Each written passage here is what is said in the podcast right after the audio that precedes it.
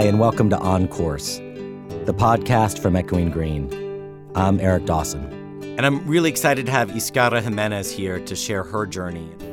She's a social entrepreneur, a wonder woman of the spirit, and the founder of LaborX, an organization that connects people left out of the knowledge economy to jobs in tech. It's been called the LinkedIn for the linked out. Yskaira, welcome. Thank you. I'd love to just start by having you tell us about your journey. So, my journey begins in a small village in the Dominican Republic. I was born in the north, not too far from the Haitian border. We came to the US when I was four. I'm the youngest of five kids.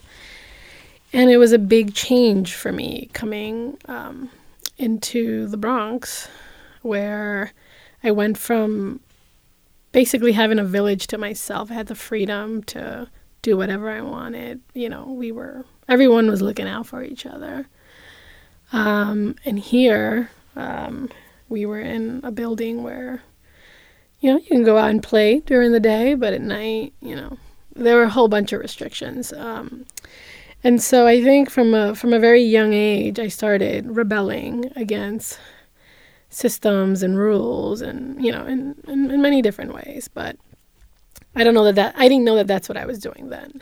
So fast forward to high school um, you know i used to hang out with my best friend in the public school library and maybe uh, tutoring kids became like a natural extension of you know how i was spending my time after school. Um, i got into columbia and I remember thinking, oh my God, this is like my big break for me and my family. I'm going to go to Wall Street, make a lot of money. And, you know, that's kind of what I went to do. When I got to Columbia, majored in economics, started learning about supply and demand, did my first internship, did my second one, and hated it. I mm. worked at JP Morgan and just was stifled I remember I wanted to learn how to trade. I found someone to mentor me. And my supervisor was like, you know, you're distracting other people. Like, just do this newsletter and stay in your seat. And I was like, but I want to learn and I want to do so much more. And so that was my turning point. It's like, okay, finance is not going to happen for me. Um, I'm too much of a wild spirit to to thrive in this space. You know, I went into sales, uh, not into finance, and found myself doing something that I thought I was good at building relationships and convincing people, you know, to buy ad space. But for something that didn't feel very meaningful, and I and that started to depress me after doing it for nine months. So now I know what I'm good at. I'm good at business, I guess. I'm good at relationship building, at sales, at convincing people to do things. But I need to do this for something that that means a lot to me that I can get really passionate, you know, that, that I can be passionate about. So my second job out of college was working for a high impact tutoring company. Mm. And basically I was sent back to the types of schools that I went to to bring private tutoring to children like me. And I remember thinking, wow, I would have killed for, you know, a private tutor to help me understand things. Um, and so, sure enough, I thrived in that job. And what was really appealing about this job, they were looking to attract the best talent mm. and they were paying them, you know, what Wall Street was paying in terms of base salary and they were doing bonuses too. Mm. And so, you know, you for for first generation folks who go to college and who go to these elite schools, it's a really tough decision to not go make that money for yourself and for your family. And so the fact that they paid people really well and people were doing something that they loved and that meant something to them, to me was like the best environment that I'd ever worked in. And then I remember when I got my first bonus, um, I was like, wow, I've never seen this much money in my life. It was like 30 grand or something. And I was like, what am I going to do with this? You know, I can go to grad school, I can buy a home. Like, I'm, you know, the American dream is seeming so close and so possible. And one of the founders of that company, um, another you know Caribbean, Afro Caribbean uh, gentleman, he said, you know, people like you and me who who are lucky enough to have access to the things we have access to, we have a responsibility and a duty because a lot of people can't do the work that we can. They don't have the access um, that we do. I know you want to help yourself and help your family. But, you know, as a community, as a people, we're never going to stop being oppressed if we don't shatter systems and go build new systems that serve our people. And I remember that being like the heaviest thing anyone ever told me. It just felt like this burden um, of responsibility that, that I couldn't argue with. So that was kind of the moment where I was just like, oh, like I just kind of slouched and I was like, he's right.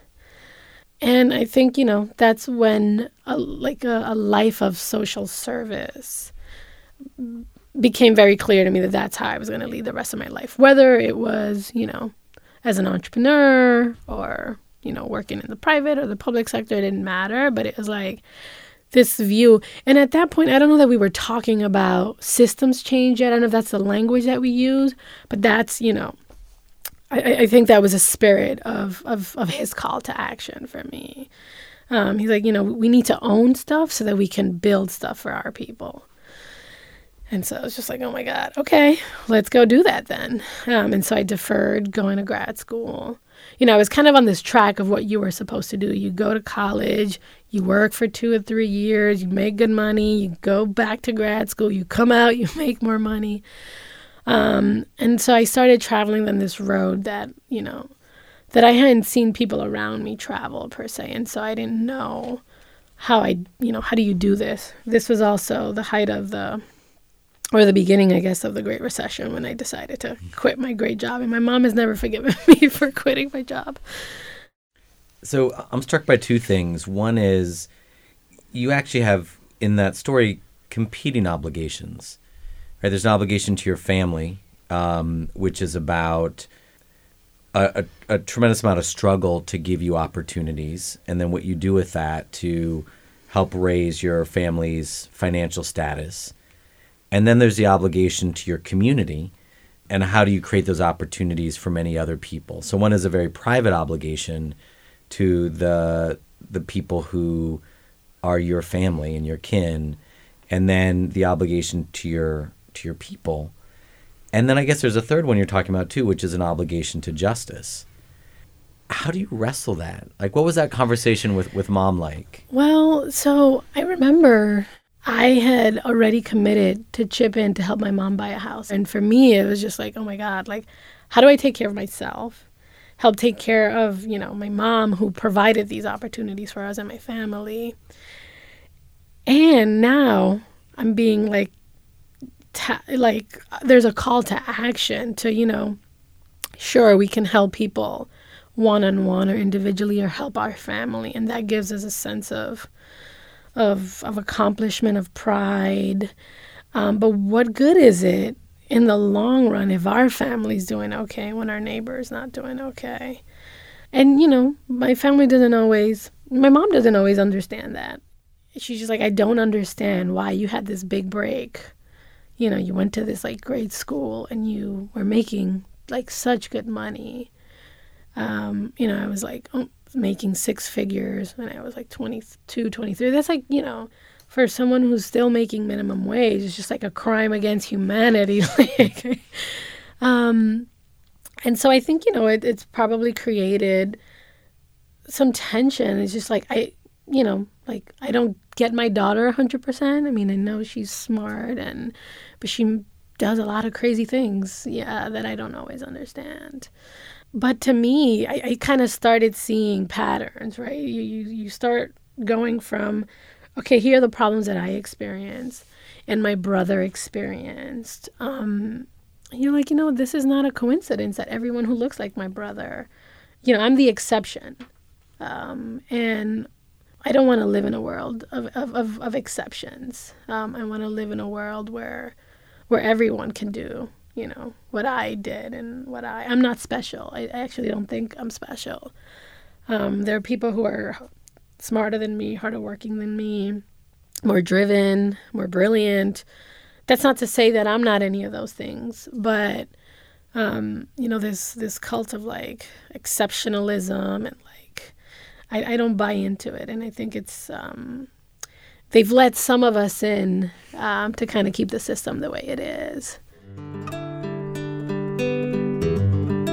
I'm Eric Dawson. This is On Course, and I'm speaking with Yskaira Jimenez, founder of LaborX. We'll be back with more after a short break. On Course is produced by Echoing Green. For more than 30 years, Echoing Green has been on the front lines of solving the world's biggest problems. We find emerging leaders with the best ideas for social innovation as early as possible and set them on a path to lifelong impact.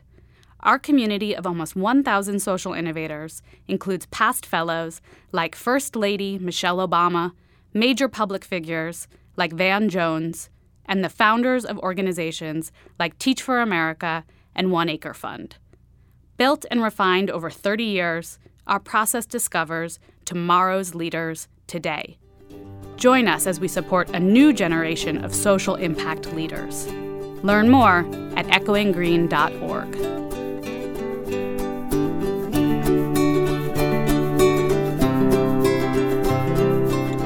Welcome back. I'm Eric Dawson, and this is On Course, the podcast from Echoing Green. Today I'm speaking with Yskaira Jimenez, founder of LaborX. So there's this classic immigrant story where your mom worked really hard to create opportunities and therefore created a daughter that she doesn't understand. Yes. And you've kept at it. So talk to me about LaborX and and that moment where and I imagine it's probably moments of obligations because working for social change is is a daily yes yeah. to the obligation. But tell tell me about LaborX and that moment and what you're trying to build there. Yeah, so I think with LaborX, it was a, com- a culmination of a bunch of different things that happened while I was growing up, of me having these realizations that systems are failing the people that I love, whether it's my brother or my neighbor, um, or someone who I haven't met that is in the same situation. And so for the most part, everyone's my in my family has done has done well. But my oldest brother, who kind of came here at this crucial age, right, of this crucial age where I was having all these realizations going from high school to college, he came as an honor student, someone who was hardworking, who had a lot, you know, to give and to offer, and was failed by the education system because he was left back to the ninth grade. Like I tell people, you know, he needed to learn English. He didn't need to learn biology and physics and calculus right. all over again.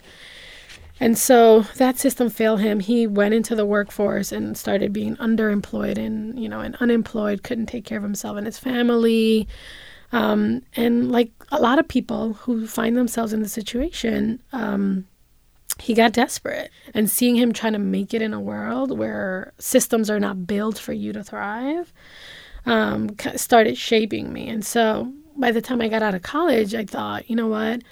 I'm going to go and invest in the public school system that that helped me thrive to help more people like my brother maybe get back on a traditional pathway. And so when I went into that business, I started learning about the public education complex, let's call it, and, and quickly started seeing that the success of children and young adults wasn't driving everyone there, it wasn't driving decisions. And so people were, you know, young people were being failed in this country by design. It wasn't like, you know, unintentional. It's like the way we fund schools are based on property taxes. And so if you're not paying property taxes or you're paying low, you know, your schools are going to be underfunded. Um, and so I, I left disillusioned from from from that work but also with this epiphany that like that these systems are not working for people. And instead of and i don't know that we can fix them. Maybe we can. Maybe there are other but i am very um, impatient and i can't wait a couple of generations until the federal government decides to like you know redesign the way they teach young people. There needs to be another system where people can thrive um, outside of this traditional education system um, and this is when I started getting into workforce, uh, education to employment, workforce development. So, how can someone like my brother, who doesn't have, you know, a degree, get a good job based on his skills? Like, you know, after being hired a few times by different companies, after you got through that door, it really didn't matter whether you had a degree or not, where you went to school or not. It mattered like it mattered how hard you were willing to work, how quickly you were willing to learn. And so I started imagining a place where someone, you know, like my brother could be hired into any organization. Uh, and so I thought, you know, how do you start finding people based on uh, on their abilities, on their competencies, and so that's led me to LaborX. I started first with like trying to figure out how to help train people in a different way and realize, you know what, there's actually a really big training ecosystem in this country what needs to change is the hiring culture and making it easier for employers to find this talent because you can't find it on LinkedIn, you can't find it on Monster and Indeed. All these things have algorithms that are looking for a couple of keywords your school name, your GPA, your extracurricular. And so all of that's already a system that's shutting out two thirds of the workforce who doesn't, you know, two thirds of the workforce doesn't have a four year degree. And so if you didn't go to college, you're not going to have, you know, quote unquote extracurricular, like the traditional extracurriculars or a GPA or, you know, a bachelor's degree. So, how do we really start hiring people based on what they can do and not these social proofs on what access you had to get into what school and who you know who's putting in a good word for you? Because, in essence, you, know, it's a LinkedIn study that says 88% of jobs are sourced through friends and family. It's the worst possible way to hire, I think. I'm Eric Dawson. This is On Course, and I'm speaking with Yskaira Jimenez, founder of LaborX. We'll be back with more after a short break. On Course is presented as part of the Inclusive Leadership Initiative. With support from the Citi Foundation, Echoing Green launched the Inclusive Leadership Initiative to expand its support of leaders that represent and work with communities of color. Together, Echoing Green and the Citi Foundation are supporting the next generation of leaders who are helping create economic and social opportunities for young women and men of color across the United States. Welcome back. I'm Eric Dawson, and this is On Course, the podcast from Echoing Green. Today I'm speaking with Yskaira Jimenez, founder of LaborX. We talked about competing obligations one of the things I find in our field of social entrepreneurship is people often talk about how social entrepreneurs have to be all in, right? Like that's the language. Like it's all in. You got to eat, sleep, drink your project. And the structures around social entrepreneurship reinforce that. The funding community, the fellowships, the narratives. How do you see this playing out in your own life, in your own work? And amongst your colleagues? So I think that advice and you know that framework is really problematic and self-destructive. It's problematic because it assumes a, a, a world of privilege that has for a long time defined who can be an entrepreneur, whether you're a social entrepreneur or a traditional entrepreneur. This myth of, you know, dropping out of college and working out of your parents' garage my parents don't own a home. They don't have a garage. I have to help my mom buy a house. a. Um, B, people, you know, like me can't afford, you know, if, if, we got into college and we can actually finish, you know, we can't afford to drop out. So, you know, the, the, the Zuckerberg, uh, Gates uh, ethos is just, I don't think it's true. And I think it's actually destructive. This all in myth, right? So, that was a myth that I walked into when I built my first enterprise, which was um, La Pregunta Arts Cafe. It was an arts cafe in Harlem. I, I alluded to getting this bonus back when I was at the education company. My bonus plus my savings, I'd saved up fifty thousand dollars, which I haven't seen fifty thousand dollars since since that time. um, but you know, I was like 25, 24, $50,000 in the bank. I also one good thing I did when I was in banking, you know, I got into like investing in stocks and I bought Apple stocks at $9 a share. Only a $1,000 worth, but you know.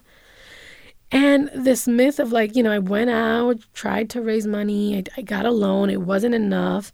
So, you know, I put all my money in, I um, sold my stocks, I I basically did everything I wish I hadn't done. I basically stopped taking care of myself and and my security. I moved out. I couldn't pay rent, so I moved. You know, I started bouncing around with family for some time. I had, I had bought an apartment, and you know, I had to move out of it like six months later because I couldn't afford my own mortgage.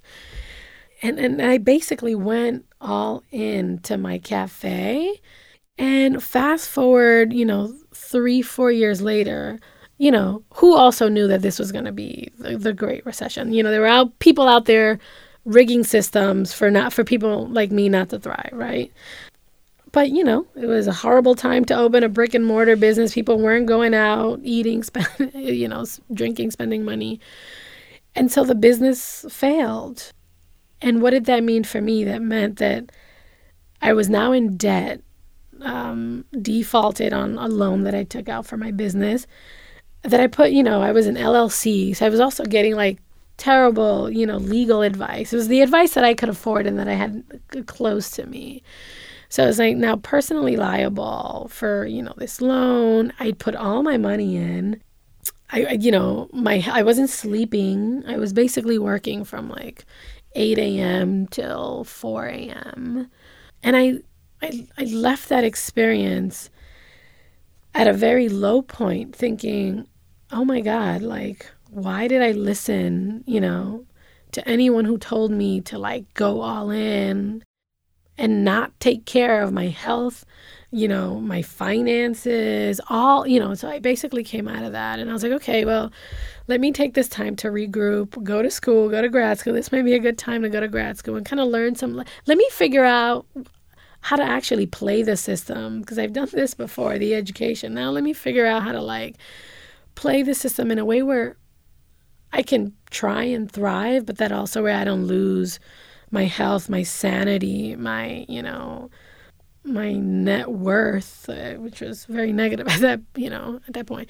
And, uh, you know, this vow of like entrepreneurship being like poverty, a vow of poverty, I think it's, um, it's very misguided. So, you know, I kind of went in with a, I went into grad school and I was like, I'm going to give this a second shot, but I'm going to do this no, if and only if you know, there are systems supporting me, there are communities supporting me, there is funding to support me.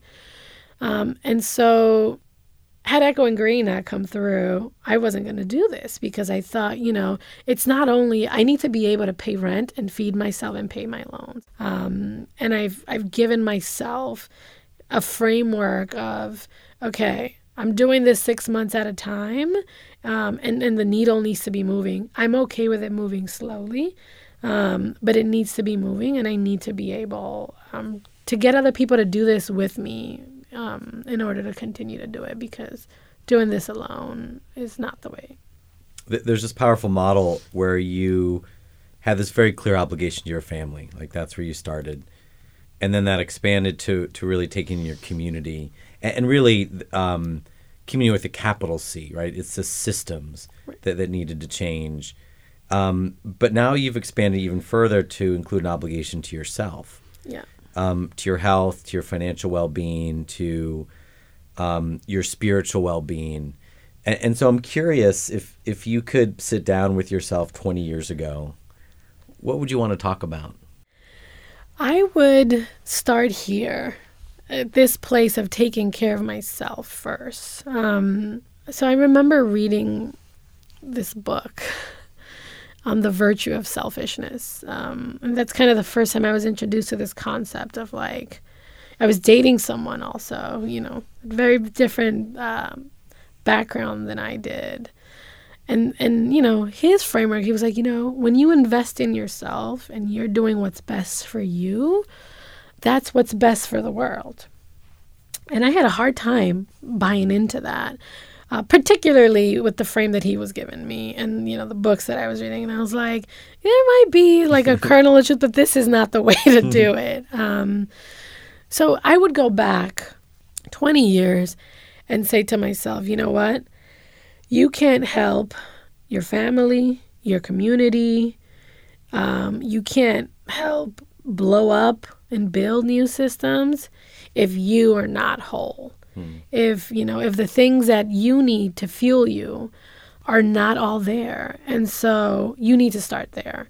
Uh, whether, you know, it's a, a spiritual connection. Uh, you know, some people need to work out every single day. Some people need time to read, to travel, to watch reality TV, whatever it is that like um, keeps you going, centered. You need to invest in that yourself. You know, like all, all of the health, the mental, the you know, the physical, the the emotional. Start there. And I think if, if that's if you have that foundation, you're going to be in a better position to serve your family and your community and the world at large. But it starts with self. So let's say that you couldn't be doing what you're doing now. Mm-hmm. couldn't be doing anything in this field. What would you do instead if you could do anything? Something that I that hopefully in 20 years I'll be doing, which is teaching. So, you know, I have a handful of teachers who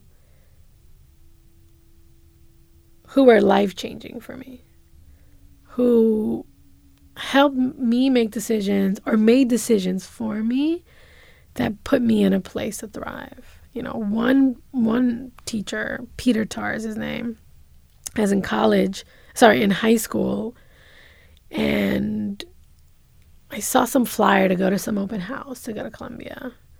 No one in my college, you know, prep team, and I was in the honors program in high school, told me to apply to, you know, like Reach School was maybe like a state school. no one was telling me to apply necessarily to an Ivy League school. Um, and I said, hey, you know, there's an info session at three o'clock at Columbia. Um, can I skip your class um, to go to it? And he was like, sure, but I don't think even if you skip my class, you're going to get there in time. Here's 20 bucks. Take a taxi to make sure you make it there on time. And so yeah, it's little acts like this that like then lead to, you know, so then I show up and there are three students speaking at this, you know, two of them who are Dominican, a woman and a, and a young man. And I was like, wow, they're Dominicans at Columbia? Like, you know, I, I immediately saw myself there. And the young man was like, do you want a tour of the campus? Let me give you a tour. And he followed up with me. This was maybe like in, in November. And so the deadline was early January. So he follows up with me in December and he's like, Have you submitted your application? And I was like, Yeah, no, I don't think, you know. He was like, You have to submit your application. You don't have a choice.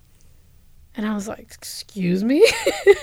he was like, Yeah, no, I need you to do this hmm. for me. Are you grateful that I, you know, that you met me and I gave you a tour? And I was like, Yeah. He was like, Well, then do me this solid. Just put it in. Don't worry about it. But you have to do this. And I was like, All right, I guess I do. And so I did. And so there's like all these little moments of people that kind of interacted with me that, you know, kind of pulled me along. And so they all came either as a direct result of being my teacher. You know, Patricia Bruno, another my ninth grade English teacher, took me to the theater for the first time. So, you know, I had something to write about or something to talk about or something that helped me stand out when I got to college. I knew this. Was, she helped me meet Wendy Wasserstein, who's a you know Pulitzer Prize winning playwright. And when I got to to college, people were like, "You know when like."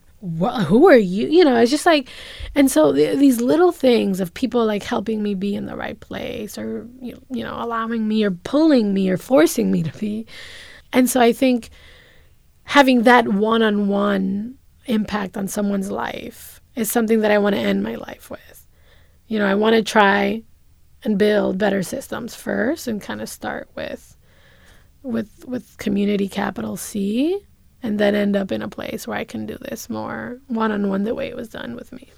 I love it. Yskaira, thank you for sharing your journey. Uh, thank you for um, sharing your moments of obligation and for uh, bringing us along.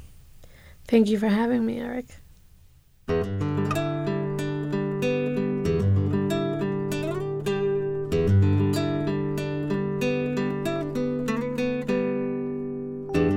Find out more about Echoing Green, go to echoinggreen.org. Don't miss any of our episodes. Subscribe where you get your podcasts. And don't forget to leave a rating so other listeners can find us. I'm Eric Dawson. Stay on course.